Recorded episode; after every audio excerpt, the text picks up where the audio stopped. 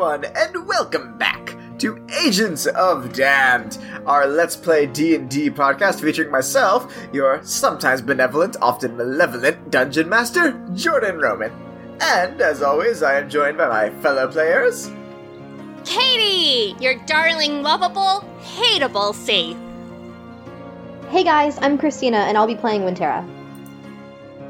And I'm Drew, and I'll be playing the good Dr. Arlo Aegon, and I didn't know we were gonna make up little monikers. Yeah, I didn't realize you were uh, stealing my thunder, but that's cool. Go fuck yourself. Uh, hey, I'm Drew, and I'm gonna be playing Cool Jordan. He's like Jordan, but like way cooler. That's impossible. I am maximum cool. He's just like Jordan, but with sunglasses and a leather jacket, and he rides a motorcycle. Jordan, I've known you since high school. There's nothing cool about you. Hmm, I remember that comment. so, you guys are actually in quite the interesting predicament. You are at the end of what is your first job with the agency. But a lot has happened on your first job, so I think we could all do with a recap. Last time, the agents found themselves in a dire situation with Milo caught in a deadly explosion. Barden was the first to run to his side, but Arlo was close behind and managed to stabilize the halfling to health. Milo still needed to rest, so Arlo went to talk to Barden while Wintera checked the nearby tracks to learn that Elama and the stranger in black armor had been here. However, the stranger appeared to have since left the stronghold. Arlo attempted to console Barden, and in the process learned that the mysterious stranger was an unknown figure, even to Barden. After Milo had awoken, he informed the agents that he would be unable to aid them in securing a route in the stronghold. However, he did tell them a story before giving them a map to the fortress. A story that held a hidden message shared only with Saith through the subtle language of Thieves' Cant. With their newfound knowledge, the agents departed into the stronghold. Once inside, Arlo cast Detect Magic to reveal a number of magical traps scattered throughout. With Saith serving as a scout, the group managed to navigate the labyrinth and solve the riddle to unlock the door to the treasure room. Reveling in the success of their exploration, the group makes their way into the treasure room to finish their first job as Agents of Damned. So, as we pick up where we last finished, with you guys having just heard the door to the treasure room open, you guys are still in the small library room. What do you guys do? Let's approach the stone door. Wintera suddenly goes like, "Oh, wait, I forgot something." Um, and she does that thing with her fist where she puts it into the palm of your hand, and she's like, "There were tracks outside of the stronghold. Uh, it looked like a set of female tracks and a set of male tracks. I'm going to assume the male tracks were our mysterious friend, and the female tracks belong to Elama. Elama? Elama, whatever her name is." Um, yeah. But the weird thing is, the guy's tracks left, and the girl's tracks didn't, and we haven't run into anyone down here. So I just think that's weird, and I forgot to mention it earlier, but I just remembered it. There you go. When, Wintera, did did we just go through this entire thing in what could have clearly been an ambush, and you just now remember th- to tell us that? And she starts walking away. Don't don't sh- don't shush me. Don't walk away. I I I I, I, I Muhammad.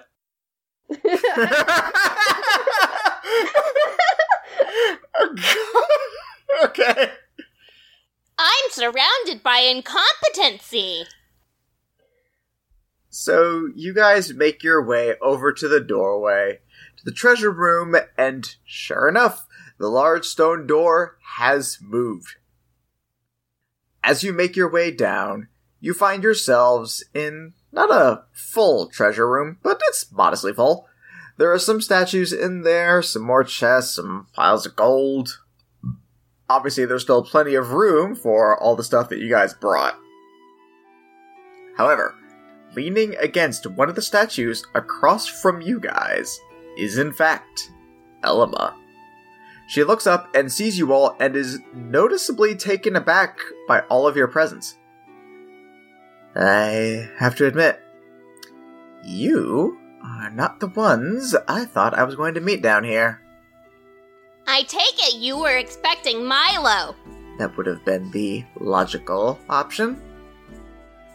So, where is he? Yeah, well, unfortunately, he got blown up. Yeah, one of your traps got him.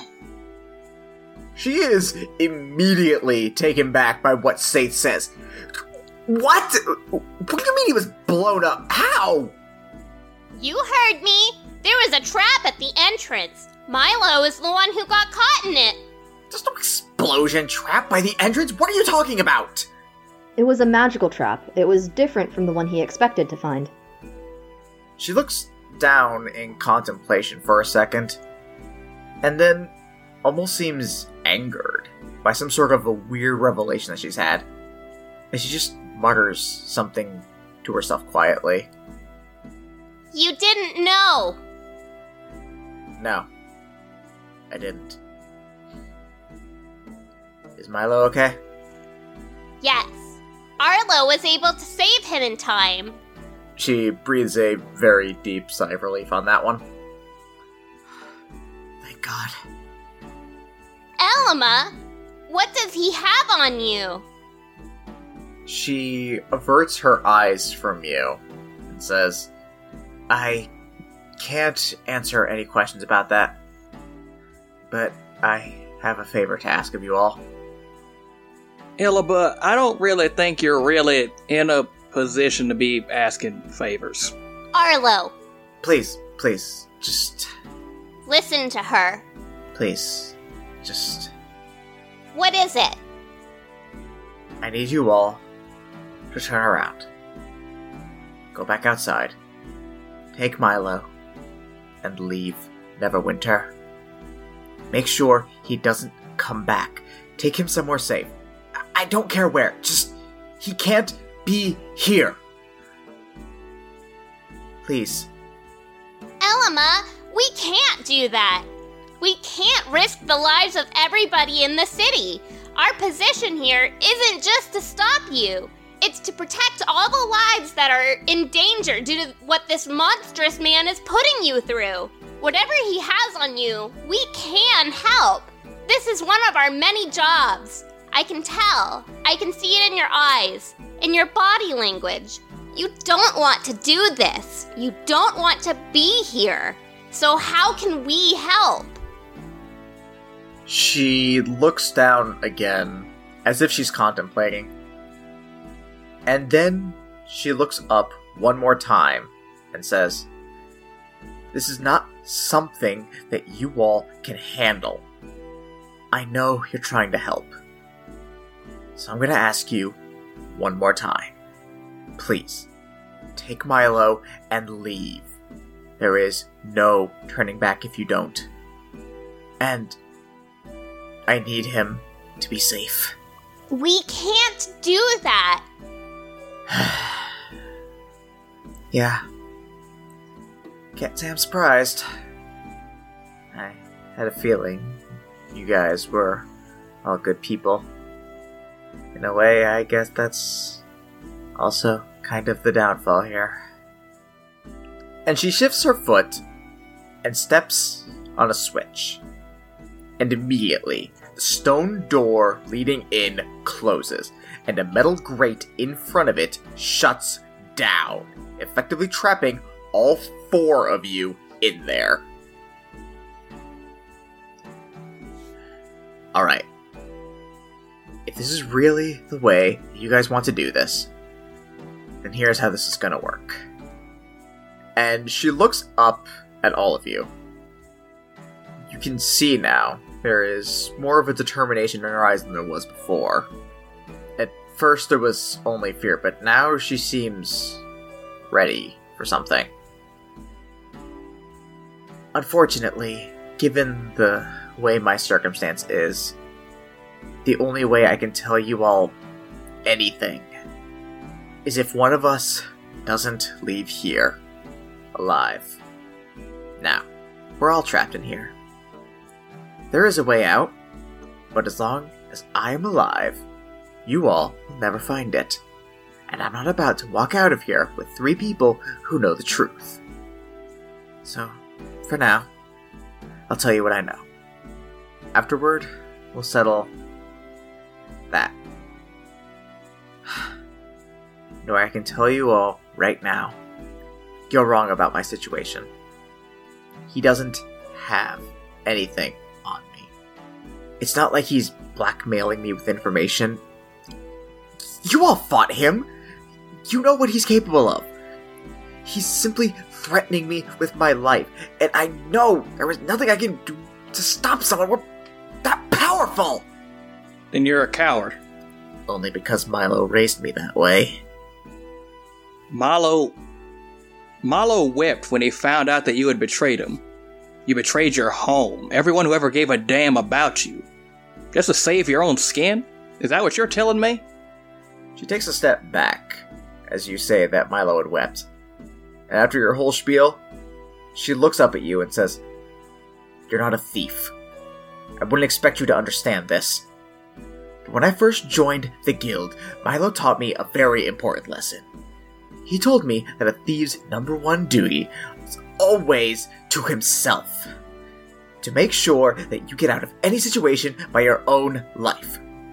Now, I'll admit, I didn't take too kindly to that one at first. I agree, it seems cowardly. But there's a reason. Back before the Thieves Guild became more of a official government facility, an official recognized guild, that same code of honor, if you can call it that, was still in place, but for more purely selfish reasons. But Milo decided to run with it, to take that idea and make it more noble, more honorable. Thieves Guild exists for the sole purpose of bettering the lives of those less fortunate than those who are not. It can't function unless it has members. And if everyone dies, there is no Thieves Guild. And everything falls back into the control of the rich and powerful.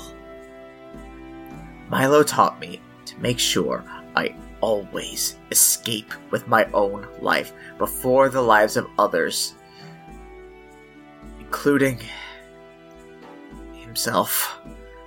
And she trembles as she says that. You can tell that is not a sentence she likes saying out loud for any reason. But she looks back up at you and says, So that way, no matter what, there's always a living member of the Thieves Guild. And we can rebuild. You are willing to kill an entire town. Not a coward. Not in the way you believe. I don't see how you can rationalize you being the good guy in this situation. What's moreover, the man you admire so much would be dead. By your actions, by your fault, you are guilty of this. She looks down and sort of chuckles to herself. I don't ever recall saying I viewed myself as a good person. Why does he want to bring this dragon to Neverwinter?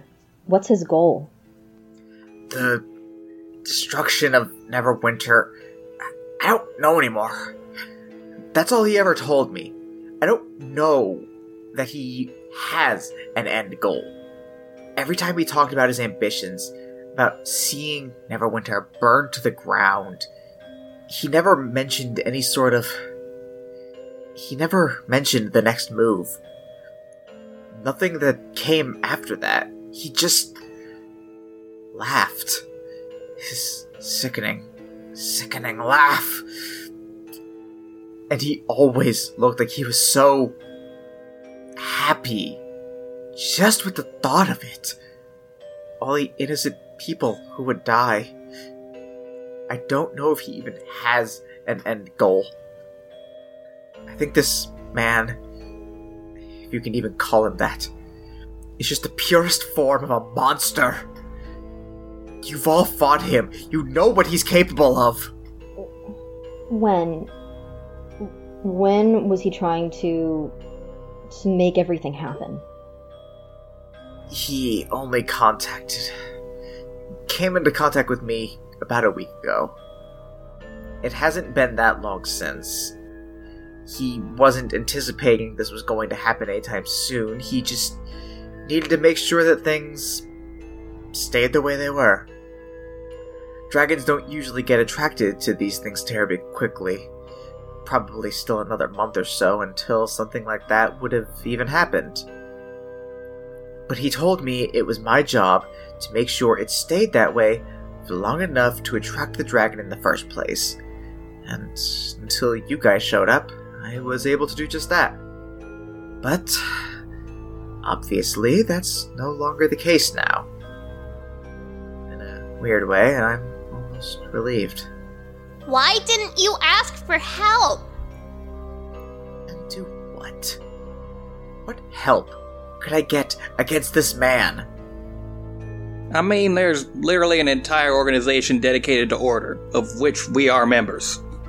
And how well did you handle him exactly?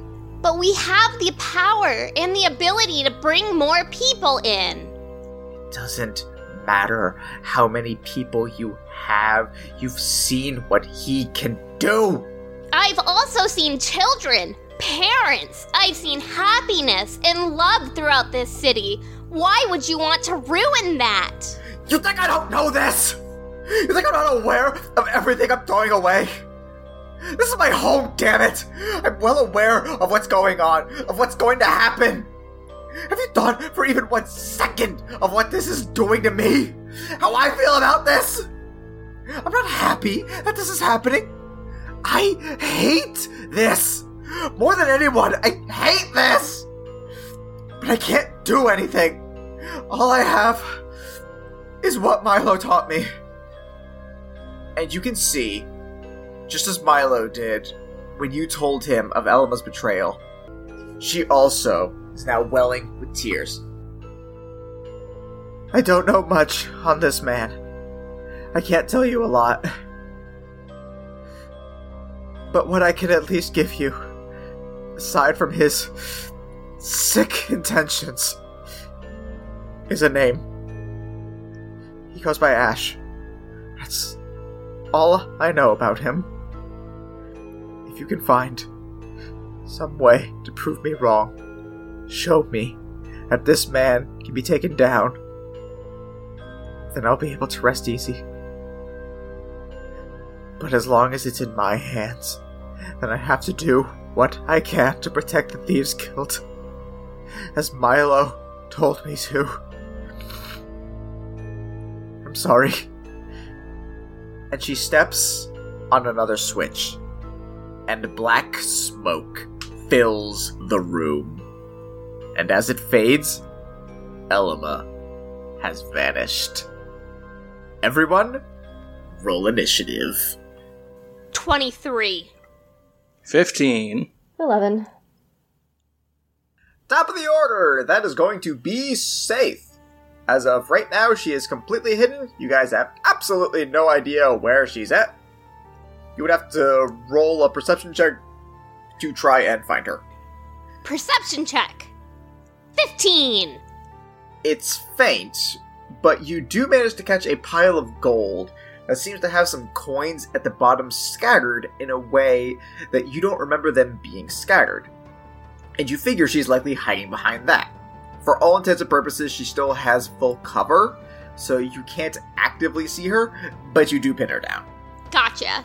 Saith is going to hold action for now. She wants to try to hold her promise to Milo to spare her, but she is going to point her out inconspicuously as possible to her teammates. And she's also going to, uh, Arlo, you know a little bit of sign language, right? A bit. She's going to sign to you in plain and simple terms as she can if you know any knockout or sleeping spells. Roll intelligence to see if you comprehend that, because that's too complicated to just get for free. That is uh, 10. You just managed to get the basic idea that she's asking for. Uh, Arlo thinks for a second and then nods his head. All right. So at this point, now Saith is going to try to draw her out and like run towards, uh, not like directly towards the gold, but like at an ankle a- angle. But she, You're trying to work your way around? yes, Are you trying to do so stealthily, or are you just as is? stealthily. Alright, roll a stealth check. Twenty-two. We're safe, can't see her. Huh. Alright. I'd say that you'd be able to. Unless you want to try and get.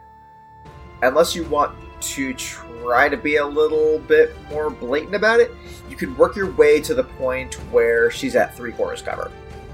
Yes. So you can see her, but she'd have like a plus five to her AC because she is still like mostly covered by the gold. Perfect. Okay, anything else, or is that it for you? I'm gonna hold action. Okay, Arlo, you up. Uh, Alright, so she pointed out where she is, right? You guys are aware of the pile of gold she is hiding behind? Yes. Alright, how far away is that from me? 30 feet just to reach the gold. Alright, I'm gonna cast Hold Person. Do you have to have line of sight for that? Um. Oh, yeah, I do need to be able to see her. Never mind. Yeah, then no. Guiding Bolt does not specify. Then I have zero objections. Go for it. Shui. Oh, ho, ho, ho. We don't want to kill her, fam. That's a crit. That's a crit. I didn't agree to shit. Um, I mean, yeah. Yeah, that is in fact a critical hit, so, um, how many dice do you roll again? 4d6 normally. Okay, good. Uh, this is that spell. Awesome. Okay, so 4d6 is. That is base 24 damage, plus your modifier, plus whatever you would roll on it. Okay, so just real quick for the audience at home to explain how I do crits. Instead of just doubling the dice you roll, I take what would be the second set of dice, so since he's doing 4d6, he would technically roll 8d6. I just take half of that and then just make it max.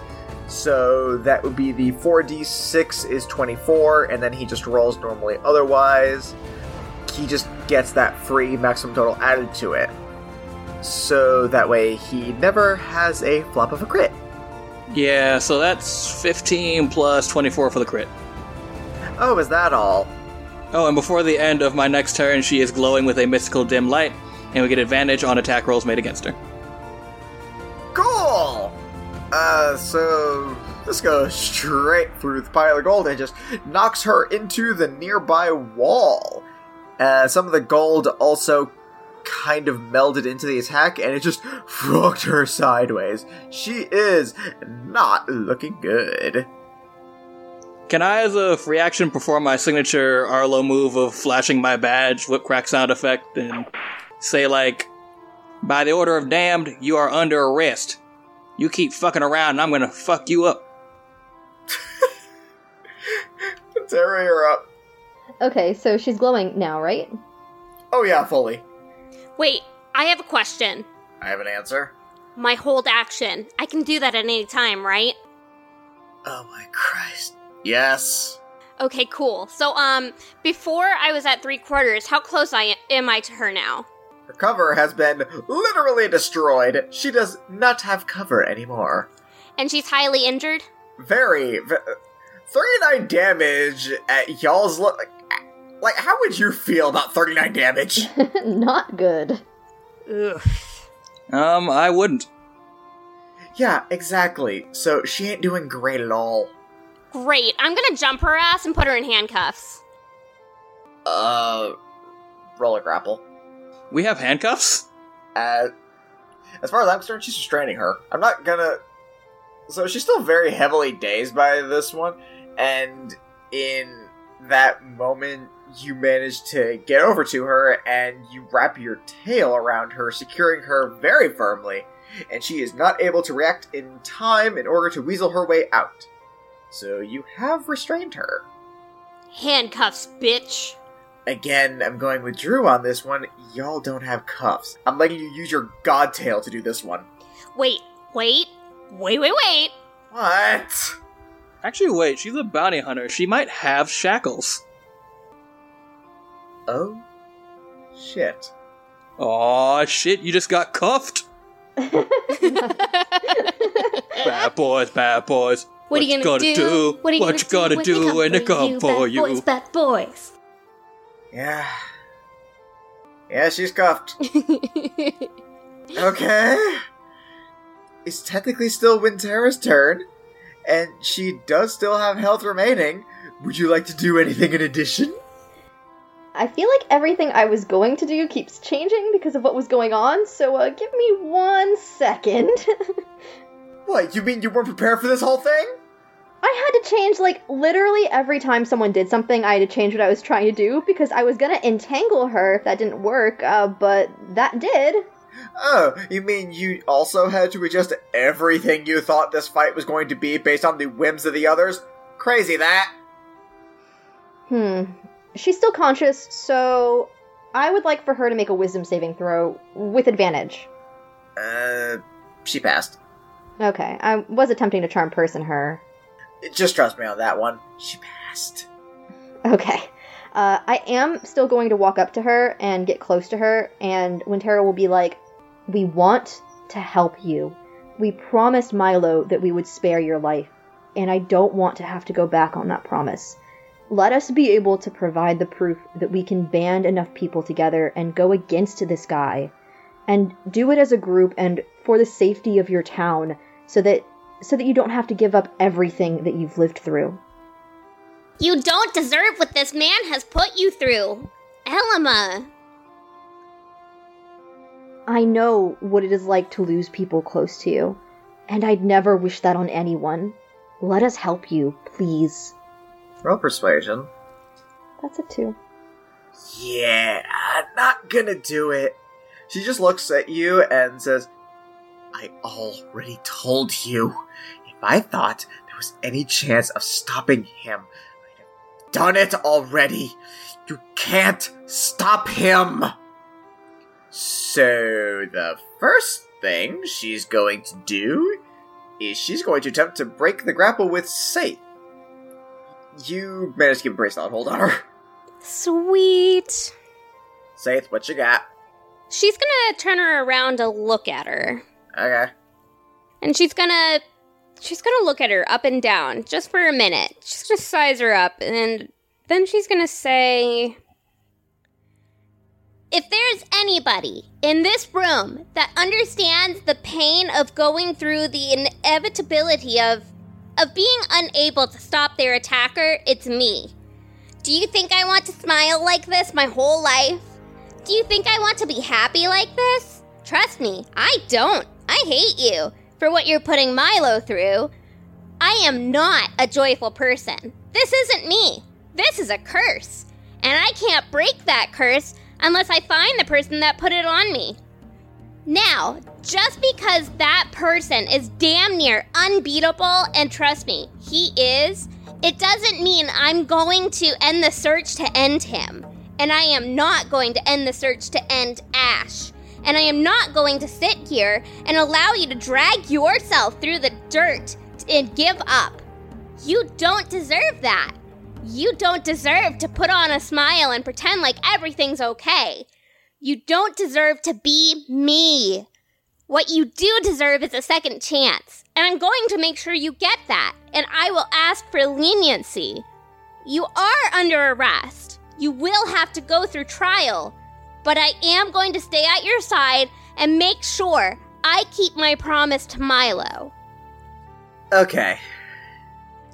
So, as you do that, and as you say what you say, she looks at you and actually does give off a bit of a smirk and says, You guys really are good people. Don't insult me. Take care of Milo. And on initiative 20, a layer action goes off. She shuffles her foot and steps down on a switch, and a poison dart comes out of the wall and shoots her right in the back of the neck.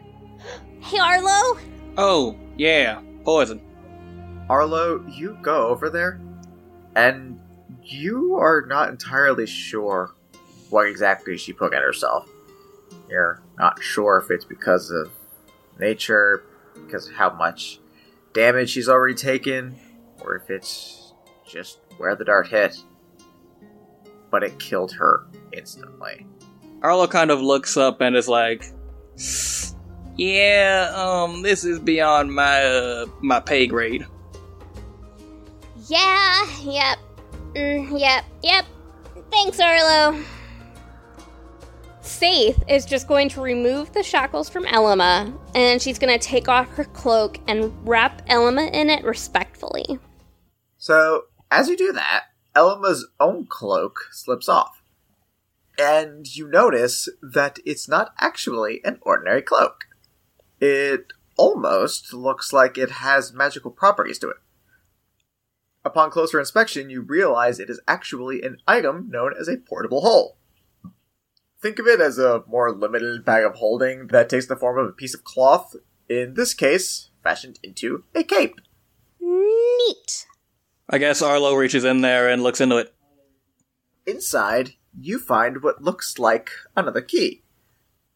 But this one is actually a little bit different. It's actually, uh, this is yet another magic item called a Chime of Opening. It is a hollow metal tube, about a foot long and weighs roughly a pound. You can take an action to strike it, pointing it at an object within 120 feet of you, and it is immediately unlocked and opened. It has a total of 10 uses, and after the 10th time, it cracks and becomes useless. There's our way out. Yeah, let me rephrase that. You have something that does 9 uses as you make your way out. As you guys resurface, having officially secured the route, do you bring Elma with you? Yes. Okay. So you come out, Elma's body in tow. Barden is actually the first one to spot you guys, and he walks over and says, Did you manage to secure. Who's that? I am genuinely sorry. Barden's eyes go wide as he realizes exactly what has happened. She places her gently in Barden's arms. So you actually see Barden. He's actually facing away from Milo right now. Milo is still resting. He actually carries Elma over to a wall and sort of like rests her against it and says, Milo is my friend. I'll be the one to tell him what happened. You all shouldn't have to burden yourselves with this. It's. Just tell me this. Try? We did everything we could. Barden turns back to you guys and says, Head back to town. Take the teleporter. Go back to your base. As far as I'm concerned here, your job is done. You've done what you came here to do. Let me handle things with Milo. And it's probably best for everyone if you three in particular don't come back here for a while. And what in the hell is that supposed to mean? It means exactly what you think it means. You're dismissed. Uh, before we do anything, Tara reaches into her bag and pulls out the letter that was meant for Milo, and she says, "Before we go, this was on his desk, and it's it's very recent. This this seal, it might have some words in it that may help." He takes the letter and looks at it. And he looks kind of surprised when he sees it and is like, This is I'll see that he gets it. And Tara just nods. He returns the nod and walks over toward Milo, contemplating how he's ever going to manage to break the news to him. You all make your way back to Neverwinter in a far more somber mood than you did the first time. Nothing really happens on the way back. No goblins, no bandits, just silence. You make your way onto the teleporter head back home to HQ. Off in the distance, entirely unknown to any of our agents, we see the man that we now know to be Ash, staring into a bottle with a globe at the end as it turns foggy. Initially, it held Elma's image inside, but it has faded. He takes a deep breath and says, Well, so much for that one. I do wonder, though. And he pulls from his pocket a gold scale.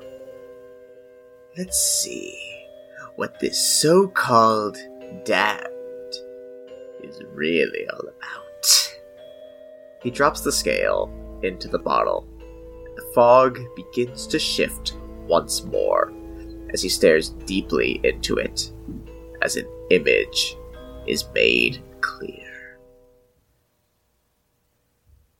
Regrouping with our agents, they manage to make their way back to Damned HQ.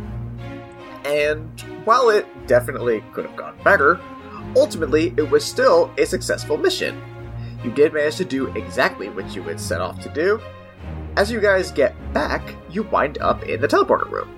Odar is there once again. However, you notice that three other teleportation circles also activate at the same time, and you see three other groups of people also arrive at the same time as you guys. The first of these groups is a trio containing a human, a tiefling, a female tiefling, and a male human, and then a lizard folk. The second group consists of a silver female dragonborn, a male shifter, and a male albino tiefling. The last group consists of a halfling, a svirfneblin, and or a deep gnome, and a goblin. Shortest squad. Fair enough. So they all step off the teleporters, and they look at you, and the human from the first group is the first one to speak up. Oh, you guys must be new. I don't recognize you. Is this your first day, or. Just uh, just coming back from our first mission, actually. Ah. Oh, I see. You're. I know which ones you are. You're, um. Don't tell me. Uh. Argo! Uh, nope, Arlo.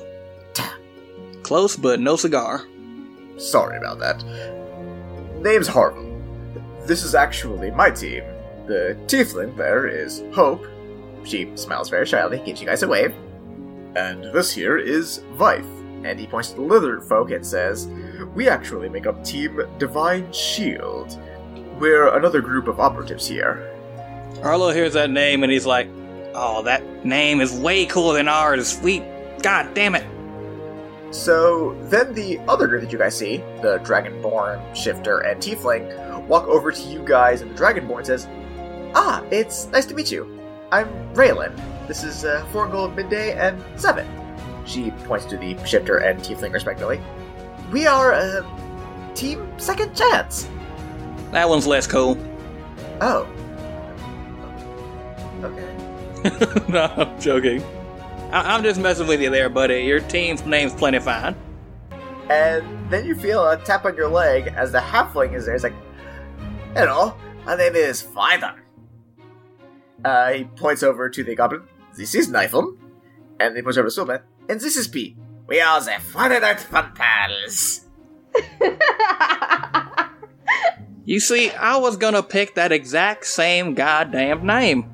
Ah, no, she would have, uh, she wouldn't have let you do that one. We already got it. Man, Friday Night Fun Pals would have been great. Ah, no, it's pretty great with us. You guys look like you guys can really party. Oh, you would not even imagine. and then, over, for lack of better terms, an intercom. It's more of a magical. Th- anyway, you guys hear. Will the agents please report to my office for debriefing?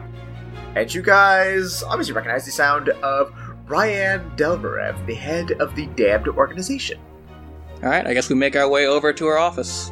Uh, most of the other members of the team kind of wave you off, primarily Harvin, Fryden, and Raylan, who seem to be the heads of their own respective teams.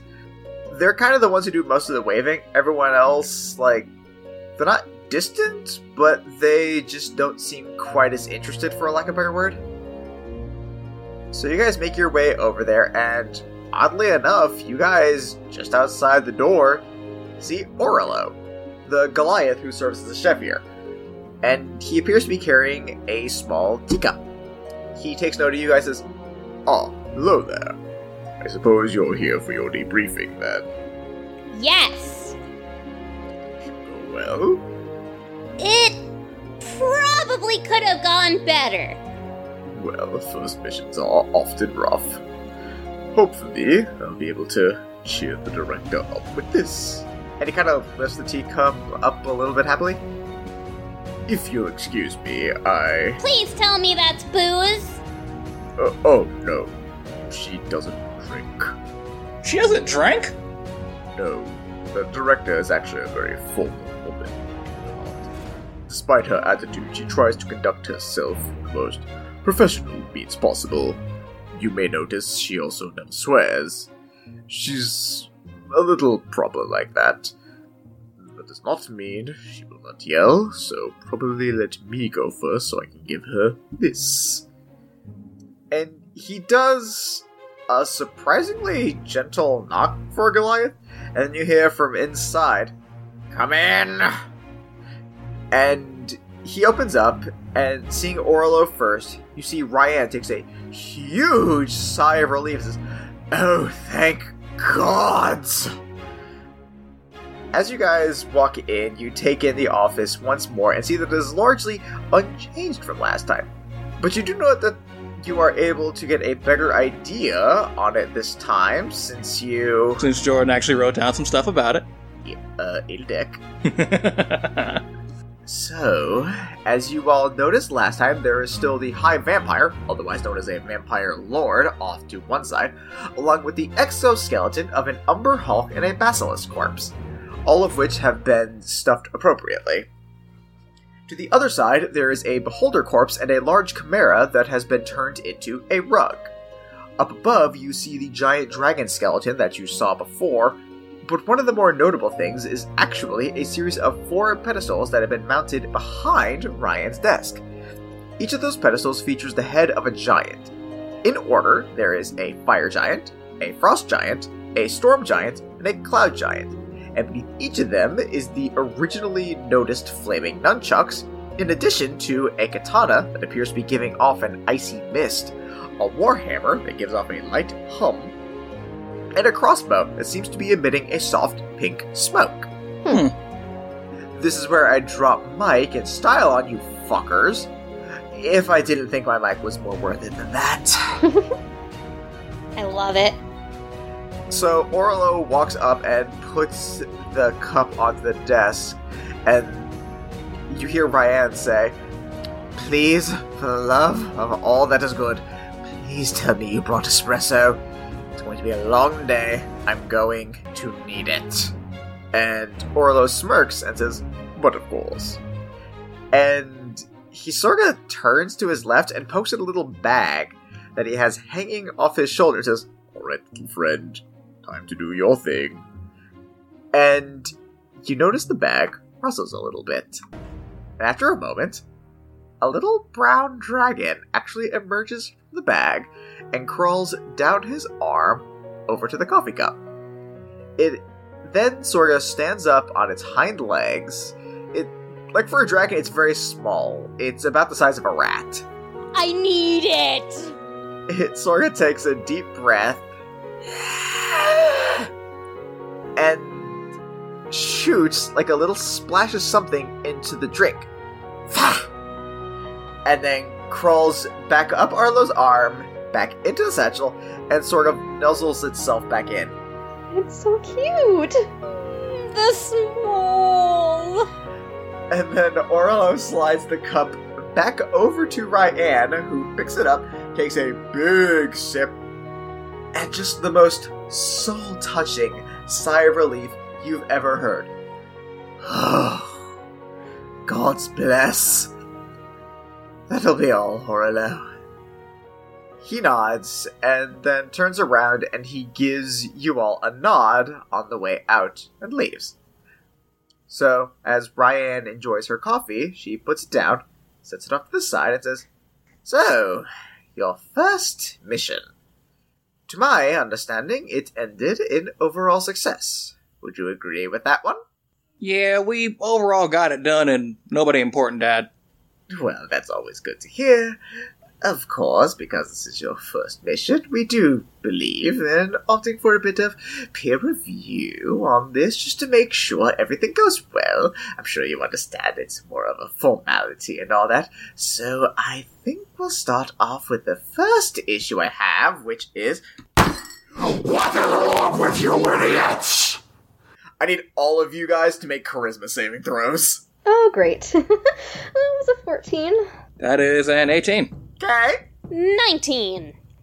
So, Wintera, Uh huh. You are deeply spooked by her sudden outburst, and you find yourself under the effect of the fear spell. Yep, so she audibly whimpers like a bear cub would. So she looks at you all, now noticeably pissed, and says, You may have succeeded in your mission, but your conduct was nothing if not reprehensible. Explain yourselves immediately. So I believe from fear, I would like to try to leave. Isn't isn't that correct? That fear wants to make you get as far away from the person as possible. For this particular instance, it's more just that you don't want to piss them off. Like, you're afraid of what they will do, but no, I'm not gonna make you actively try to leave. That would be a terrible idea. okay, I just want to make sure. Would anyone like to speak up, or do I get to keep going? I'm trying to, like, think about how Saith would respond to this. Okay. She's, you know, kind of really sassy, and I'm trying to, like, not. like, I really want to be like, okay, but listen up, okay? Like. You're free to, I'm not stopping you. You may not want to do that, but you know. Exactly! Yes! See, Katie says, no, no, no, no, don't do that. But Saith says, yeah, do it. Do it. Do it! Let me put it to you in perspective on this. I find that when you're in these situations, the best thing to ask yourself is what would my character do? That's that's fair. When Tara's actually going to say, um, I don't understand what I did wrong, and could you help me understand? Oh, so none of you understand where your shortcomings were on this one. Well, perhaps this will enlighten you. And she grabs a piece of paper off of her desk and shows it to you all. And admittedly, she is a little far away from you guys. You can't fully make it out. However, you can make out enough to see that it starts with Dear Madame Delmarev, I am writing to issue this formal complaint against the associates you employ that refer to themselves as the agents of the damned. It then goes on to list an exhaustive number of complaints and is signed very noticeably at the bottom by one Captain Barden Stillsnow of the Neverwinter Guard. Ringing any bells? When Tara looks over at Saith, Saith is trying sincerely not to laugh. You just barely managed to go unnoticed. that being said, she does turn to you, noticing Wintera's little glance over, and says, I suppose your friend is right on that little look she gave. You, after all, are the biggest offender on this one. So tell me, Saith, what exactly is it in your field of expertise, your worldly knowledge and wisdoms, that led you to believe that threatening an armed member of the local army was in any way an intelligent idea? Well, to be completely honest, ma'am, he was entirely infuriating. Oh, he was infuriating. How so? He seemed to have some trouble answering direct questions. Hmm. It's interesting that you would say that, because according to this, it says that you, after you had accused one of his closest friends and one of the most highly regarded officials in the city of conspiring to do something highly illegal, you gave him no time in order to assess the situation and instead decided to harass him the entire time. If I remember correctly, we told him about the information we directly received. What was your exact wording? Honestly, between the, all of the hullabaloo of yesterday and now, I can barely remember what I had for breakfast. Well, oddly enough, he remembered, and I believe his seeing on it was that you told him that the Thieves Guild, and specifically Milo, had been knowingly hoarding treasures that they were supposed to be sending out, and after he said he knew for a fact that was not the case, admitted that yes was taking it in. He does mention that. I'll give you that one. He does go on to say that after he was prepared to bring you over, you proceeded to threaten him, and as an action, you repeated twice. Eh, I'm not exactly a people person. I mostly kill them, so I will accept my responsibility for my actions on that one. Oh, of course you will. But that's not even your worst offense, believe it or not. Care to guess what your worst one is? Please continue. You understand the nature of our job, yes? To prevent calamities from happening, and therefore to ensure the world keeps spinning on as is. Yes? Absolutely. Then why do you think it's a good idea to publicly speak about a dragon attack as if it was impending? I did no such thing, ma'am. Oh, did you not? No, ma'am. So at no point, including when you were speaking in a thieves guild, did you say quite loudly, as he makes known, that you were trying to avoid a known dragon attack. Something that you repeated in multiple instances, all of which in public. In all fairness, ma'am, I can't lower the volume of my voice. The volume isn't the problem. It's the proximity to innocent civilians who are prone to panic. Uh, if I may interject for a second, ma'am, Do so with caution. if you could enlighten me, what is the procedural training on how we should uh, handle situations like this? Like, what was our instruction? Did you ever consult the book I gave you? It's an entire book, and you sent us on a mission roughly minutes after we, you know, um, roughly minutes after we'd been, you know, coming on through. Now I understand that Saith didn't uh, handle everything the best way, and I'll take partial responsibility for that. But, Well, you're right on that one. You're on this list too. and what, pray tell, have I done? Well, in this particular instance, what he, decided to point out was how you harassed him about not knowing about a possible medical condition that has never been heard of before. And she turns back to Saith. Which, by the way, we have no medical records on you for anything of the sort, which means you either lied to us on your medical records, or you lied to him about being infected with some unknown disease you couldn't have possibly known about. So, which one was it? And why did you feel so complicit in this obvious farce, Doctor? Well, medical condition carries a wide range of definitions there. So, what's her condition that forces her to smile? Do you know what her condition is? It appears to be some manner of curse, the exact cause of which I cannot discern without further testing. Funny. I wouldn't refer to a curse as a medical condition. Well, you're not a doctor. She walks from behind her desk and gets very close to you.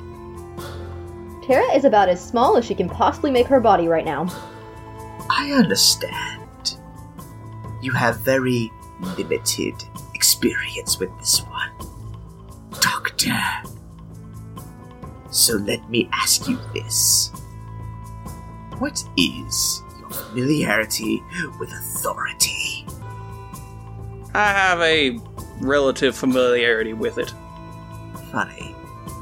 Because in my experience, those who have an understanding of authority tend to respect it.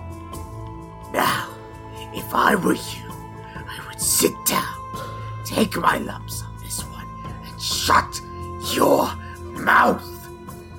Regardless of the circumstances, all of you, with the somehow exception of Wintera, managed to act in a way highly unbecoming of our organization.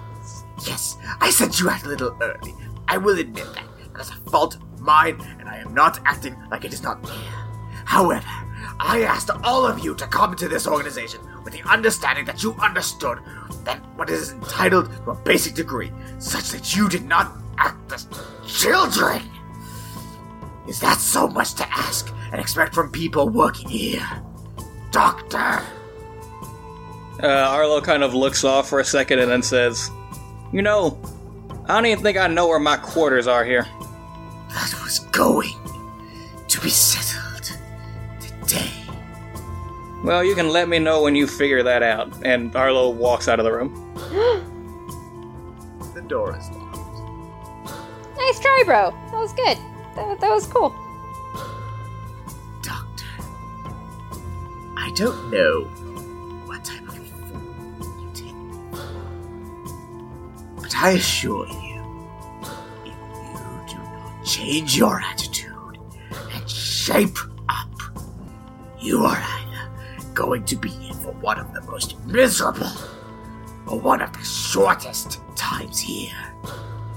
And I leave that choice to you. Now, you can either try and walk out again and expect that you will be doing so, never coming back here. Or you can take your seat. Arlo takes his seat but does so huffily. Ryan walks back over to her desk and sits down. Takes a giant sip of that coffee that she had, and then takes a deep breath. I can see now that what I had in mind for you all was slightly lacking. Something I was planning on doing regardless. However, now I see it is not out of your benefit, but out of necessity. Each of you is going to have some personal tutelage from one of our experts that we have here.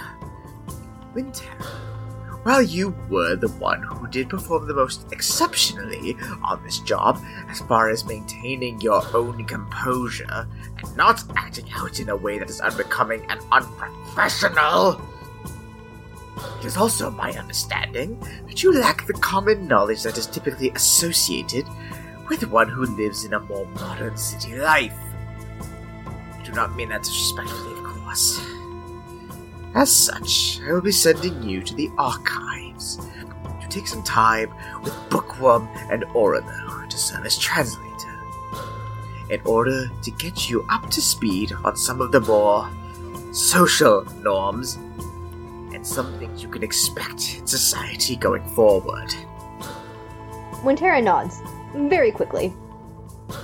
Arlo, it has become increasingly apparent to me that you lack any common sense as far as social skills are concerned. As such, I'll be sending you with Alar. He is quite well familiar with how to handle himself in situations of all varieties. all manner of people. I am sure that though it may take some time, he'll be able to rough out a few areas of requirement. And as for you, Saith, despite being someone who's so well acclimated with hiding and keeping yourself out of public eye, it appears that you also have a knack for making yourself the center of attention at some of the least opportune times. As such, I'm going to be sending you the one person here who is perhaps better at keeping out of public eye and hiding in plain sight than anyone I have ever met. So, I hope you're ready to spend some time in the general store because you get to work with one Rick Slavenly. Oh no. Bitch. Oh, you- what? Oh no. Oh my lord. Oh, I'm sorry. Do you think the only consequence to y'all's stupid shit was I was gonna yell at you for a little bit? Oh, no, Uh, no. I hate you. Oh, no, no, no. I believe in punishing you guys for bad decisions. Sometimes not in the ways you think. So, I think we'll go in order that they were assigned. So, Wintera, you find yourself in the archives. Bookworm and Orlo are both there. Since you are the only one who can't understand Bookworm outside of just basic body language, which makes for poor conversation, Orlo is there to help provide some translation. You see, he's also set up some coffee cups and sort of looks to be receiving you. Please, have a seat. Wintera takes a seat. So, we understand that you've been having some difficulty understanding how things go in city life, like outside of the forest. Y- yeah, it's different. Even more different than I think my parents could have prepared me for, and that's saying something. You see Bookworm do some hand signs, and then Orlo says, She's. Bookworm wants to tell you that she actually had a similar experience. As I'm sure you're undoubtedly familiar, Firbolg are also natural forest dwellers. So when she joined Damned quite some time ago, she also had a hard time acclimating. So hopefully she will be able to teach you her own experiences what is and is not considered a social norm. Well, I appreciate anything you can offer. What's, um. What's the first thing you wish someone would have told you? So Bookworm kind of looks up curiously and strokes her chin for a little bit to think about it, and then does a series of hand signs, and then Orlo says, She wished she had known that it was more acceptable to ask others for help than it is commonly expected in the forest. I'm not sure how your tribe was, but Firbolgs, it is common that they do live in a group society. They also do not normally interact with people outside of their own clan. So, Bookworm here had a hard time trusting others when she first came out. Though, admittedly, her experience was a little unique. And as she says that, you see Bookworm kind of nudges him on the side, like to tell him to shut up. Yeah, Wintera kind of snickers a little bit at that, just trying to make some assumptions about maybe what would have happened, and To be clear, to be clear when I said that, she did not look amused. She looked like she was upset that he had done that. Oh, okay. Um, well, then Wintera doesn't snicker, that's the wrong word. She does that nervous laugh, I guess, that someone does when they're talking through a situation where she's kind of like, oh, interesting. Well, I mean, everyone leaves the forest for their own reason. I'm sure yours was just as important, but you're here, and it sounds like. As you okay, as you say that, I want you to roll an insight check on that one. Okay. Um, 22. She looks sad when you say that. Oh, I'm I'm sorry. I didn't mean to upset you. Um She sort of waves her hand off as if to say it's okay, but you can tell it's not something that's easy for her to talk about. You have reason to suspect at this point that it is not the same reason you left. Gotcha. Wintera sighs again, and she looks around at the entirety of the archives and just takes it in for a second. She looks back to the two of them after a moment and says, Well, I mean, I know basic things. My father, he always grew up in the forest. My mother had a little bit more information about how city life worked. But to be fair to her, things change pretty quickly, it seems like. So, what she could teach me, I don't think is the same as it is now. And I don't think from city to city it stays the same. But if there's anything I can learn more about, or be taught about, that's most beneficial for any of the areas around here, you know, anything you can help me with would be good. So, as you say that, she kind of like seems to cheer up a little bit and gives you a little soft smile. And she nods, and then Orlo says, Very well then. Let us begin. So now we cut over to Arlo. You have just arrived at the blacksmithing area, and unlike the first time where you were kind of largely ignored, Alar notices you pretty quickly. Almost as if he was waiting for you. Ah, hello there, Arlo! Dear, please, come on over. Oh shit, I forgot about that. You, for- you forgot which part? That Alar is a homosexual or that he thinks you're hot? That he thinks that I'm hot and that I deliberately flirted with him to get cheap armor. Actions! Consequences! I'm one of the few people that actually implements that philosophy. So Arlo just kind of awkwardly like, uh, hey there, uh, old buddy, old pal of mine. How's it going? Oh, better now. So, from my understanding, you seem to have issues with people, or at least talking with them and reading a situation. Does that sound about right? Uh, you could say I could stand to improve on that a bit better, yeah. Well, if you could learn to interact with people the way you flirt, might actually do alright. I, I have no idea what you're referring to. I have never once done any of the flirt. He puts his hand on your chest very softly and is like, Doctor, please. I'm not stupid.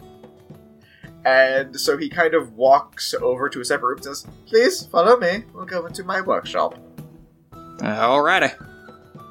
So you go in there, and it's essentially like a sewing room, but it does also have things for like leatherworking and some degree of like metalwork. But it's primarily, it seems like it's primarily meant for clothing and fabrics and things of that nature. He sits at a little workstation, and there's a smaller little stool for you to sit on. And so he says, so, what part of the social interaction is it that's giving you so much trouble? So, um, when you want to speak to a person and then you want the words to sound good, how do you do that? Ah, I think I see what the problem is here. Your problem is that you seem to lack a certain amount of grace and articulation. Does that sound about right? Yeah, I need some, uh, some articulation there. Oh, I'm going to have fun with this. So, the first thing you need to realize is that the way you say things isn't always the most important. What really matters is the heart of your words, the meaning that you're trying to convey. If your only issue is knowing more words, like articulation, can you say that for me? Yeah, articulation, I said it. We'll work on it. The very best way to do that would just be reading books, things of that nature, expanding in vernacular. But I have a feeling your issue more lies in not necessarily your choice of words so much as it is your ability to convey their meaning. For example, um, this is something I just heard through the grapevine, and by the grapevine I mean from the boss lady herself. I understand that the briefing didn't go terribly well, and you took it poorly, for lack of better words. What was going through your mind there? Well, uh, if I'm being honest, I found the situation a little bit unfair. She threw us out there with very little direction and absolutely zero training. I mean, I'm not a stranger to authority or any kind of a structured system, but I mean, that's that's kind of been my whole thing before now. But I don't know the the whole idea of dressing someone down is because you very clearly outlined your expectations for them, and they didn't meet them. But there were no clearly outlined expectations. She just kind of yelled at us for stuff we couldn't have possibly known not to do. And I'll be the first to admit that there were some goose uh, that might have been better handled. But, you know, cheese and crackers, lady, like, you know, calm your steez. Well, that's something that's. That's another important factor of communication. Is your audience. Look, I understand. I've been yelled at by the director so many times, I've lost count. I've stopped counting. But you need to understand when she does that, it's not necessarily that she's. It isn't because she feels as though you are unworthy or anything like that, or even necessarily that she's mad. She is, but it's because she sends us out with the expectations. She holds us to a higher regard, and so when things don't go the way she expects, it's the only way she knows to lash out. Tell me, did you know that she herself also has a little bit of experience with the military? Um, that I did not, actually. Well, does that change anything for you? Well, I'm more of a fan of judging people by their actions and character, and I haven't known her for very long, so I can't really, uh, can't really say, I guess. Well, then, by that logic, can we not say she was just doing the same thing? I'm not saying this to try and say that you were wrong for feeling the way you were. I want to be clear on that one. I'm just trying to tell you that when it comes to communicating with people, even people who can be a little difficult to communicate with, you sometimes do need to be able to see things from someone else's perspective. Just because you don't agree with it doesn't mean you can't still understand it. Lord knows if I had understood that. And he cuts himself off as he's saying that, like he's realizing he was about to say something he did not want to. Oh, oh, oh, oh! That's a secret. Tell me. No, no, no. We we've only known each other for a little bit. It'd be a bit awkward. Oh, come on. I mean, like, uh, come on there, buddy. You can tell old Arlo. I mean, who am I gonna tell? You, besides literally everyone here. I'm still too new here to know anyone. I couldn't possibly tell anybody anything. Roll persuasion. And 18 minus 1, so 17. Beautiful. So he says, Well, I suppose. Can you flex for me? I'm gonna flex, but not for you, just because I want to. I didn't say it had to be for me. Arlo does a small flex. I'm feeling more talkative already. Truth be told, I've had some experiences with lack of communication and lack of understanding myself. It's when I realized the necessity of it. Once upon a time, I thought I had found everything I wanted. A wonderful man to make me happy, great job. But alas, I failed to see the reality of the situation, and he was taking advantage of my skills and By the time I realized it, it was too late. He'd already betrayed me, and I'd found myself coming from a place with everything to having nothing. If for the organization, that I probably would still be scraping by with nothing. Should be told, it's why I seldom really give people anything more than just face value. Also, just in case you were wondering about that one, that does, in fact, mean that while I am, and I will acknowledge that I know this, an aggressive flirt, you don't have to worry. I'm not interested in anything more than just admiring from afar. I don't trust people enough to let them in that far anymore. Eh, I can respect that. And I do apologize for flirting with you to get cheaper armor. That was uh, ungentlemanly of me. Don't worry. I knew exactly what you were doing. I just find that it's fun to play the game sometimes, you know? Hey, fair enough. Just do me this one favor. Not just with the director, but with anyone going forward. Try and see things through their eyes. And maybe you'll find that communicating with them becomes just a little bit easier. Do that for me? Hmm, I suppose I can try. Good lad. See things through their eyes. And now we cut over to Saith. Saith, you stand outside of the still concerningly wet general store. I imagine extremely apprehensive about walking in, knowing what grim fate awaits you. Eh, might as well get it over with. So, as you walk in, but of course, Rick Slavenly is there. He takes note of you and says, Well, hello there! Welcome to Rick Slavenly's Corporeal Oozes! I'm Rick Slavenly! And little Rick pops out once again and says, And I'm Little Rick! And in conjunction, How can we help you? We, uh, we've met before actually. I bought some of your health potions. I know. I'm very familiar. I do that with everyone when they walk in. It's professional. Fair enough. So, I've been placed with you. I'm sure for a reason. Ah, yes. Being able to hide in plain sight.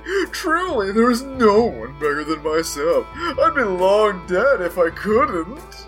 That's very likely. I'm just imagining all the towns that Rick Slavenly has gone to but can't go to anymore because there was just an exchange where someone was like, hey man, be honest with me, is this cum? And all he said was, mmm, and now he's not allowed there anymore. Uh, so Rick Slavenly takes it and is like, you know, I can't help but get the subtle feeling you don't believe that I'm capable of blending in. No, I fully believe that you can. It's like you said. If you weren't able to, you'd probably be dead by now. Little Rick actually kind of cocks his head a little bit, as if he's thinking, and then taps Rick Slavenly on the side and says, I don't think you told her! And then Rick looks confused, like, what are you talking about? Of course I told her. I told all of them when they first showed up. Isn't that right? Uh. Rick Slavenly, like, look, like, he cocks his eyebrows to himself, and then he's like realizing himself, oh my god, I didn't tell you, did I? Huh? That's weird. Normally I'm a lot better about that. Could you be a dear and back up a few steps? She backs up a few steps. As you take the last step, a giant red mass plops down in front of you from the ceiling. Mm, ruh-roh. And you can tell this is a giant, very powerful ooze monster in front of you. But more than that, you notice that there is a single line, like a tendril, going off behind the counter. Oh my god. Are you fucking serious? And Rick Slavenly walks out from behind the counter, and that tether is going up his coat. Oh my god. He puts his hand on the ooze and says, Meet my real form! No. Absolutely not. Oh my god. Why am I not entirely surprised? Tell me, dear, how familiar are you with Ooblex? Not very. Oh, well, that's what I am. I'm actually what most people qualify as an elder Ooblex. You see, my race is actually unique in that whatever humanoid species, and in some cases non-humanoid, any sentient creature that we absorb, we can then create a physical clone as long as it's tethered to us. I just have to take this form so I can blend in. Interesting. Isn't it? Quite, actually, yes. Would you mind if I got a closer look at your true form? Sure, go ahead. I have no secrets. Okay, so she looks him up and down and she kind of walks around him. She pokes him a few times. As you look at him, you see that there's a bunch of stuff floating inside of his main mass, and it almost looks like there's a bunch of skeletal remains inside of him. Oh, I see! You pull things inside and digest them. Indeed! So why did she send me to you, though? I understand that you are definitely very good at hiding in plain sight. It's actually quite fascinating. But I'm failing to understand what you can do to help me do the same. Well, obviously, I can't teach you from the same point of view as an ooze, seeing as you're not one. And don't try and trick me and tell me that you're not, cause I know. I'm pretty sure what he wanted me to teach you was how to take what you want and not. Wait, what? For example, let me be clear, the form that you see before you was actually one of the first people I ever interacted with. I'd even call him my first real friend. You see, we met. This is actually the body of a man I knew good several hundred years ago, and I was actually oddly sociable for an ooze. That did get me in a lot of trouble. There's a lot of towns that Elder Ulex and other varieties of my kind are not terribly welcome for. Mostly because I made myself too known. But this gentleman here kinda gave me a bit of a rundown on how to avoid doing that kind of stuff. So I think what she wants me to impart the same knowledge on you. Oh, okay, I see. I definitely understand and identify with the, uh, well, with the part of not being wanted. Yeah, I was kind of surprised to hear that you were the one coming toward me. I would have assumed it would have been the big scary guy. He doesn't seem like he can hide terribly well. But if you have a hard time trying to not do things that get you noticed and acting on them at inopportune times, there's truly no bigger person than me. Install your wisdom upon me. Very well then. And he rolls up his sleeves, and every weird thing that now implies. Let's begin. I am discomfort. Wait, Good. yeah, now I'm even more discomfort about the term ooze babies. Why? Because you know he is an ooze. Those are his babies, fam. It's been sperm all along. We've been joking about it, but it's been sperm all along. This just makes Rick Slavenly even more the feeling of bad touch. It's a gift. I want to die. Don't worry. That, that, that's all I'm gonna do to you guys for the particular interaction. Uh, but you guys still had things you wanted to get to some downtime stuff? Any of you guys wanting to go first on that one? I'll go first if no one else really wants to. All right. So, Arlo, this one is not scripted. What are you doing for your free time? I'm gonna go back to the director's office. All right. So, as you head over there, do you knock to alert your presence? Yeah, I knock on the door. All right, you knock and hear, "Come in." Uh, Arlo kind of pushes the door open and kind of slowly enters and is actively avoiding eye contact. She looks up and notices it's you and says, "Oh, hello, Doctor. Anything I can help you with?" Uh, Arlo is standing against the door, like avoiding eye contact, and he's just like,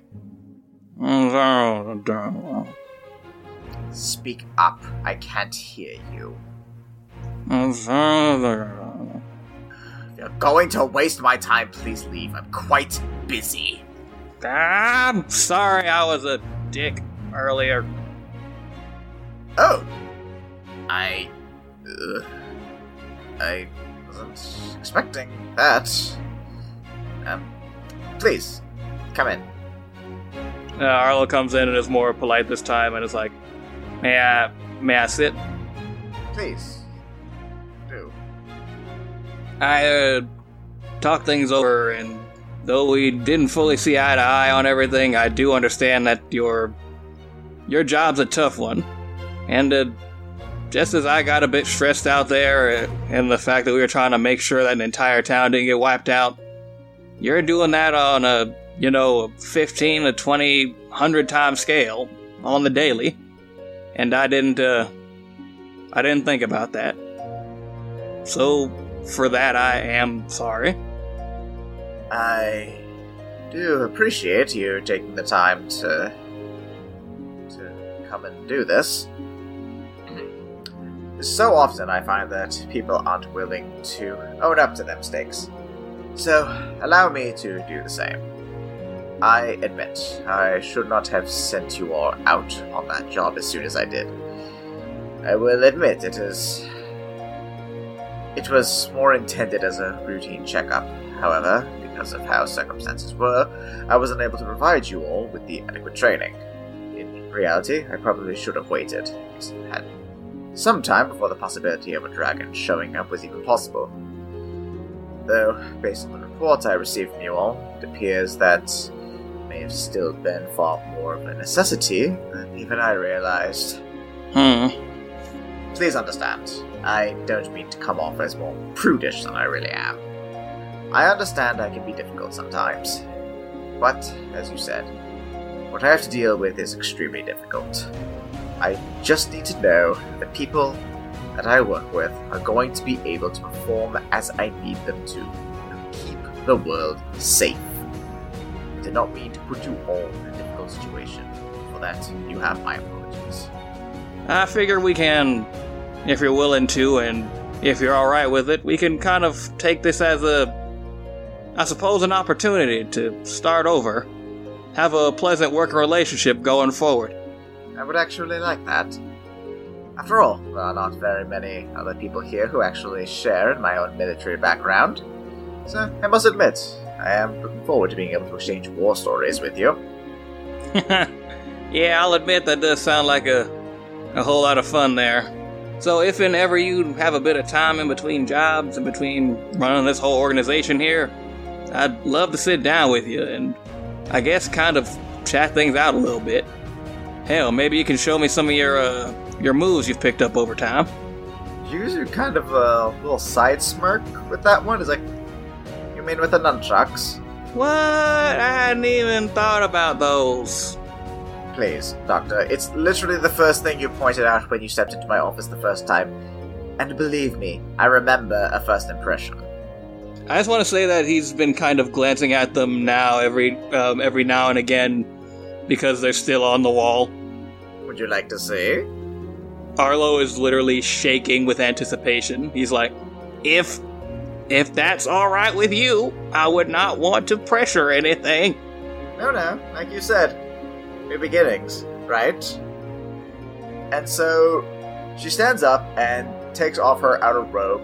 You can actually see that what she wears underneath, like her official damned uniform, is actually more akin to like what you might expect some sort of a stealth ops or even a martial artist to be wearing.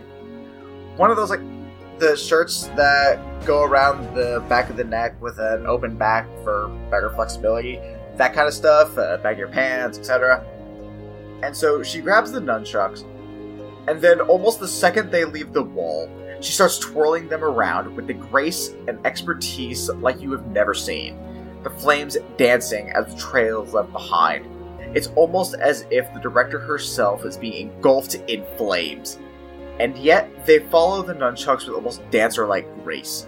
She works her way over towards you, doing the most masterful form you have ever seen, and then ends with a swipe down, mere inches from your face, the flames licking your snout. Why do I feel like this interaction as a fight sounds way more sexual than it should? It does! It sounds so sexual! It does kind of. I am not trying to do that. That is an accident. I was trying to think of something to say that didn't immediately lean into that, and I was just like, yeehaw? I I apologize for that.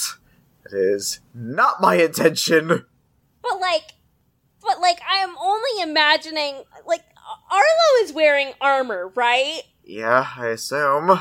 Tink.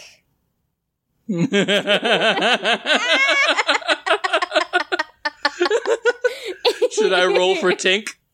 No, absolutely not. Jesus, why is it at least as old? Roll for Tink! Okay, I'm rolling it. I'm rolling it. No, no, no, no, no. Uh, I'm rolling it. Listen, Ryan is at least as old as your mother. No, no, no, no, and it's it's not even my brain for him towards Ryan. It's it's towards the nunchucks. Okay, wait, wait, wait, wait. You don't know if Orlo is a MILF hunter or not. I am not okay with this anymore. no, so so what I meant was like I imagine it towards the nunchucks and not towards her. Like Also, I rolled a 16. no, like imagine towards the nunchucks. and It's not even got a hard on for the lady. It's for the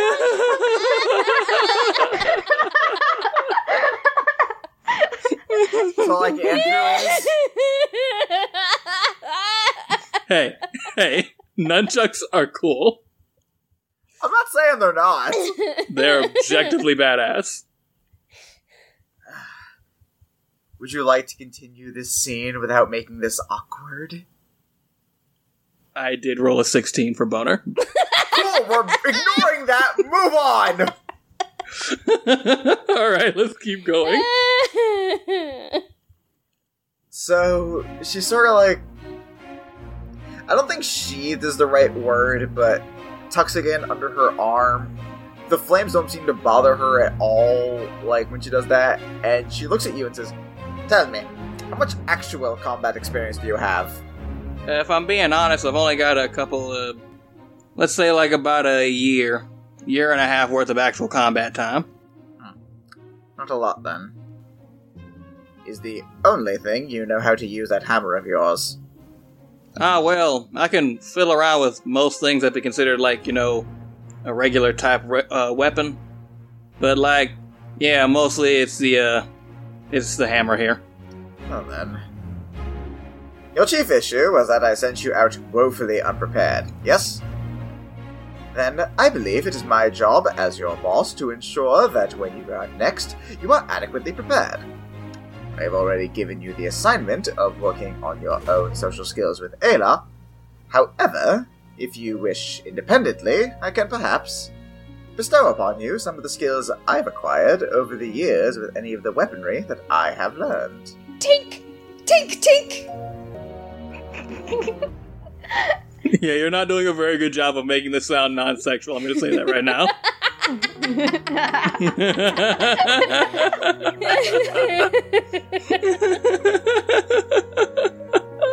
Can we stop addressing it? it's like, oh, Orlo, you're gonna have, you're gonna need to stay after class. I said none of that. I'm offering you rights. I can rescind all of this if you don't. I'm just, I'm sitting here with my face in my hands, like, oh, oh my. We're going to need to throw in a bass line or something like, you know, bump, wow, wow. I am absolutely not doing that. I refuse. Oh, oh, Wait, oh my God. wait, Jordan. Jordan, if I Oh boy. if I make it for you. No, no, I am.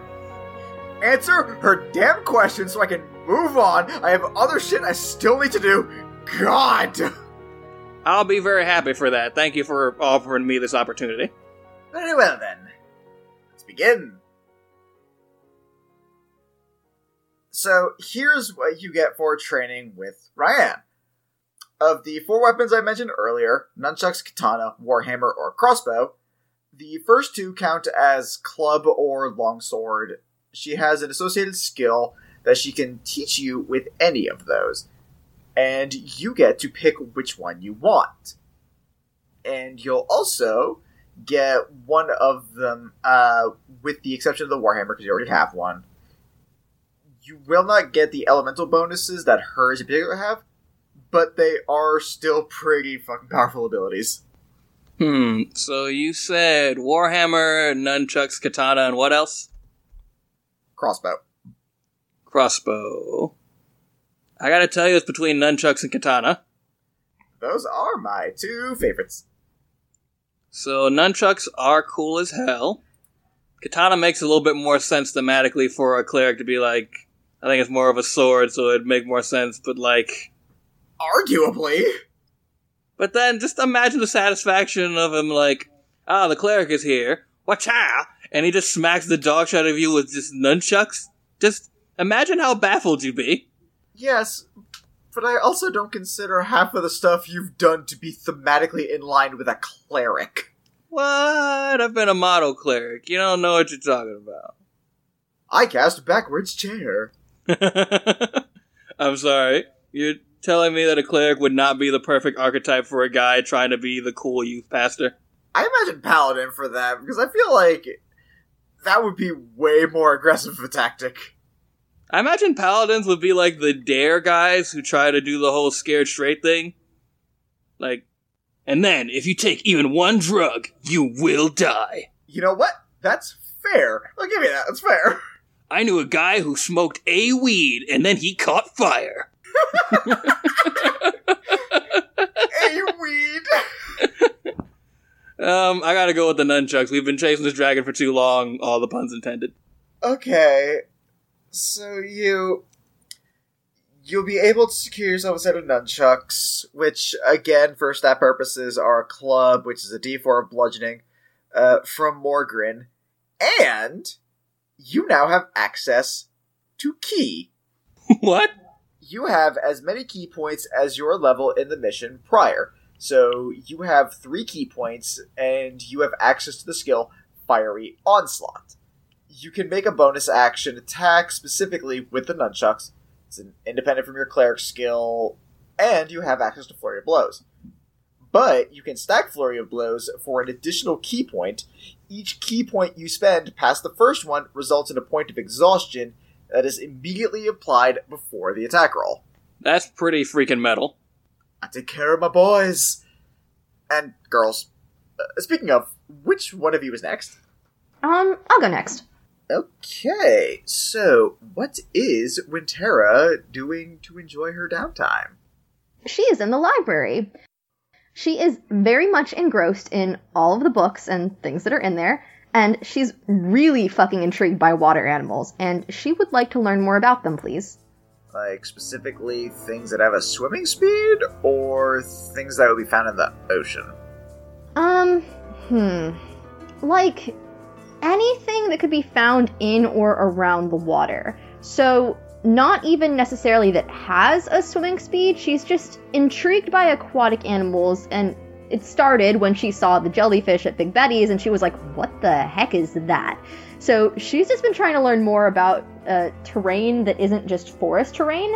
So along with that would be water animals and creatures. Can I just say that I love how much the starting point of this was Big Betty's? I knew the moment that she saw that jellyfish that that just her brain. That makes me so happy. You, you know, it's just her brain's just like a loading screen that like dot dot dot what? I mean, she's she's been obsessed with that thing ever since she saw it. Just what is that? Why is that? How does it do? Because she wants to eventually have that that possibility in her arsenal of, of options to make. Alright, very nice. Uh, so I don't know if I have a way to make this quite as flashy or interactive as I did with Orlo, unless you want to talk with Bookworm or something, or would this be more of an independent study? Mm, I think more of an independent study. This would be one of those things where you'd see someone in the library just frantically looking at things with books and stuff all around them, and you're like, oh, don't don't talk to them. They're uh they're doing their own thing, and I think if I do, they might bite me. Alright, so this one will be a little bit faster then. So here's what you get for this one. Any creature that would fit within this particular area is immediately at like you can access for the wild shape for your summons. In addition, anytime you are in such an area, you get advantage on all stealth, perception, survival, and nature checks. And you can take one non beast creature found within that region with my approval and add it to your wild shape arsenal. One non beast creature and add it to my wild shape with your approval. Okay. Yes. So you can look through, find something that normally is not accessible to you through wild shape, because wild shape is only beast, and that is added to your wild shape. Nice. So you have a water creature you can now turn into. Okay. Uh, get back to me on that whenever you find it. All right, and that leaves Saith. What were you going to be doing? She's gonna train in the uh the training space, close hand and crossbow. So you're doing that for a little bit, kind of working independently on your short sword and now dagger skills, as well as improving your crossbow aim. Deep down, even though you're kind of grateful it happened, you also remember Wintera's sort of backhanded comment about how you missed earlier when you were hypnotized, and that kind of got to you. Yeah. And so, while this is going on, after a little bit, you notice someone in the corner of the room is staring at you. And it is none other than Little Rick. Oh, hi, little bird bud. What's up? Well, hello there! And he waddles on over and he pulls out a piece of paper and a little quill and starts writing on it. As you remember from Kenku, they can't speak independently without stringing together words and phrases that they've already heard. And this guy can only speak things he's heard from Rick Slavenly specifically, so he's kind of at a huge disadvantage on that one. Uh, Bumblebee from the early Transformers movie rules. But worse somehow, because every station is Rick Slavenly. Oh. And you see on the little paper he writes down, Your form is wrong.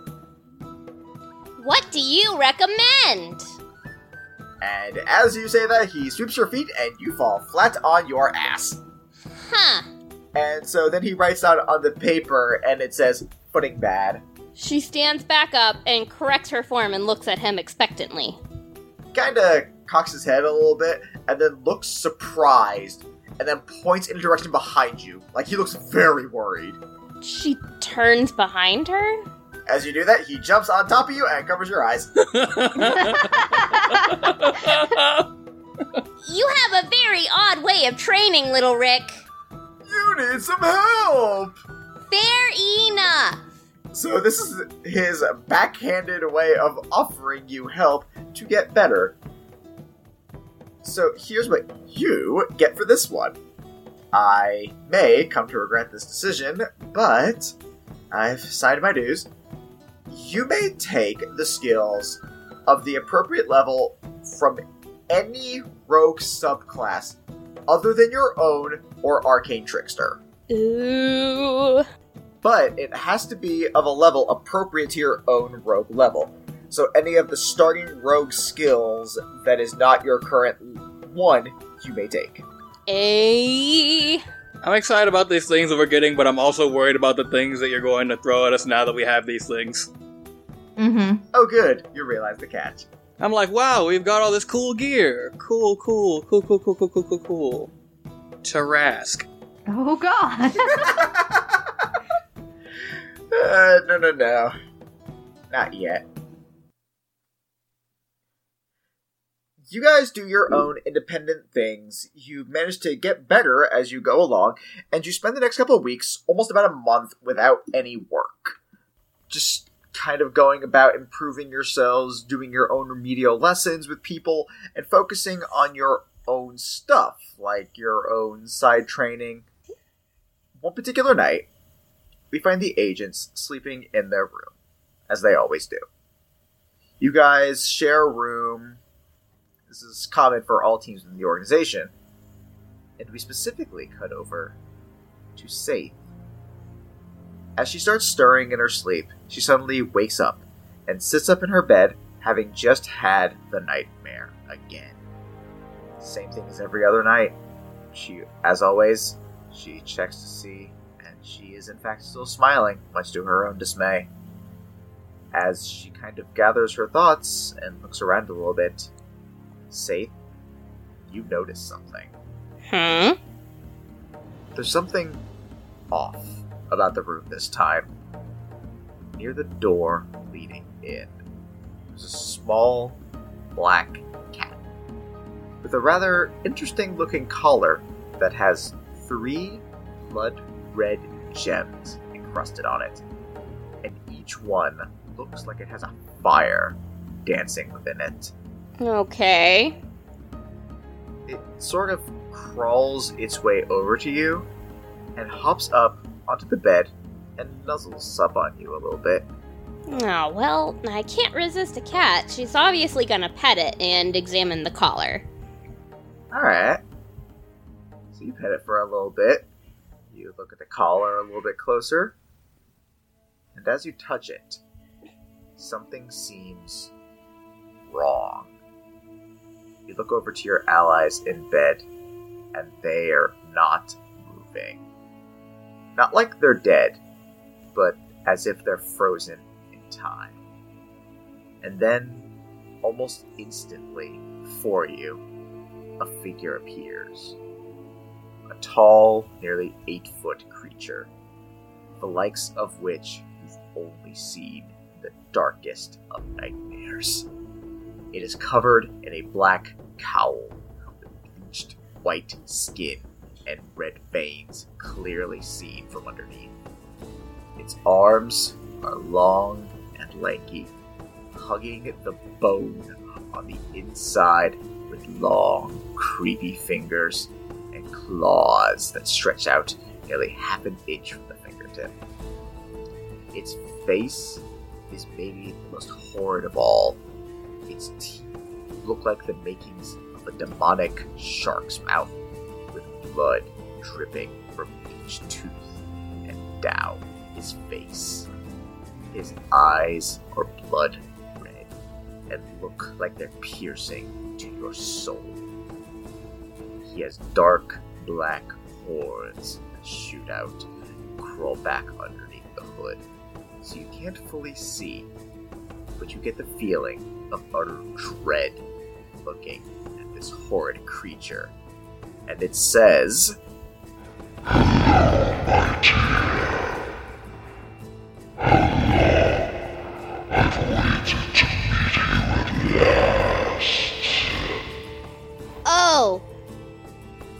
Oh boy. I, uh. I've been waiting on this day for a while.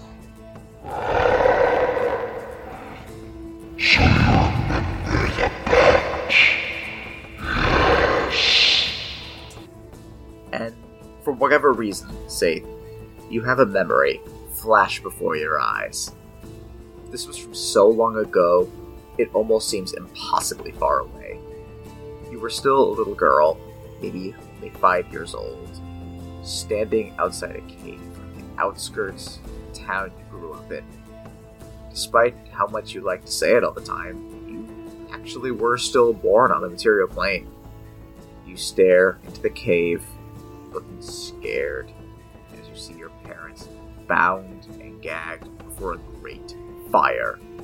And standing behind them are your grandparents. With dark, crooked knives pressed against their throats, they mutter in some dark language that only you can understand. It's infernal. Dear Lord, we offer you this sacrifice. Take their bones so you might invigorate our bodies. Take their blood so you may empower our souls. Take their very lives so you may grant us time immortal. We beseech thee, our Lord Asmodeus! And as they say this, the knives slide across your parents' throats. The blood spills onto the fire as their corpses fall. And you run. You run far, far away. This was one of many moments in your life that changed you. And that name has rung in your ears ever since. You know who this is. What do you want from me? And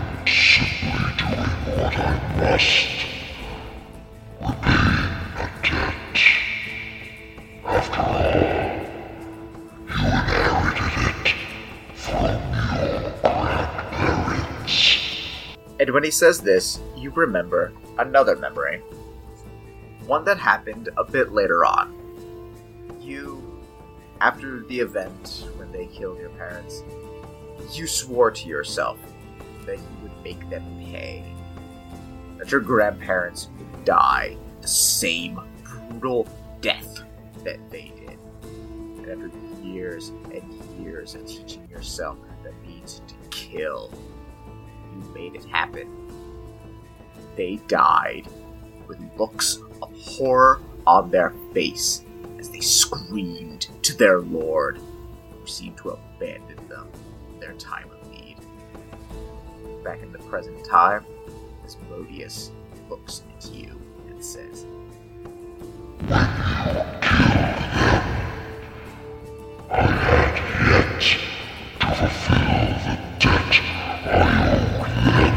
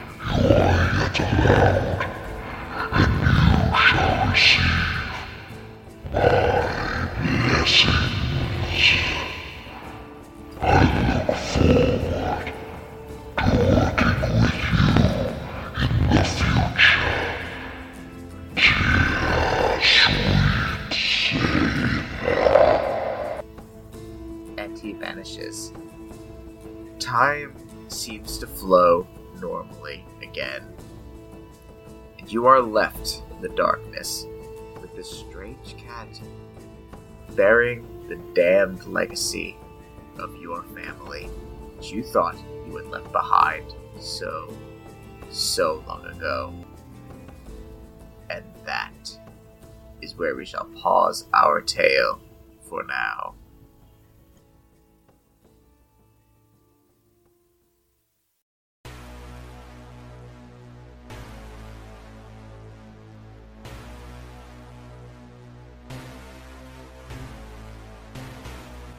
Hey guys, thank you all so much for listening. Be sure to listen to the end for a little blooper that didn't make it into the episode proper. We're adding those at the end of each episode as a little something to those who listen until the very end. But before that, we have some plugs and promotions. For anyone in the South Charlotte area, check out Just Cheesecakes by Tina Rose on Facebook. They're a local bakery that specializes in, you guessed it, cheesecakes. They do custom orders and delivery, so it's a quick and easy way to satisfy your sweet tooth. We are also partnered with Black Feather Graphics.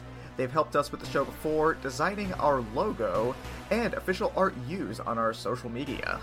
They've recently started to specialize in apparel, so check them out at blackfeathergraphics.com. Finally, our own Drew McLean is the fitness genius behind Kinetic Concepts. When he's not reciting the holy scriptures of Bahamut, Drew is a personal trainer that customizes your workout to your own needs. He's helped me get in fighting shape and is also helping my brother to prepare for a marathon. To get yourself in shape, just find Kinetic Concepts on Instagram. If you want to support the show, follow us on Facebook and Instagram at Agents of Damned and on Twitter at Agents of D. We also have a Patreon at Agents of Damned where we post episodes a week before their standard release, alongside our after show, Peek Behind the Screen, where we talk about what happened in the episode and what we think will happen next. Finally, check out our website at agentsofdamned.wordpress.com where you can get access to full transcriptions of every episode and learn a little bit about the show's creators. Until next time, bye!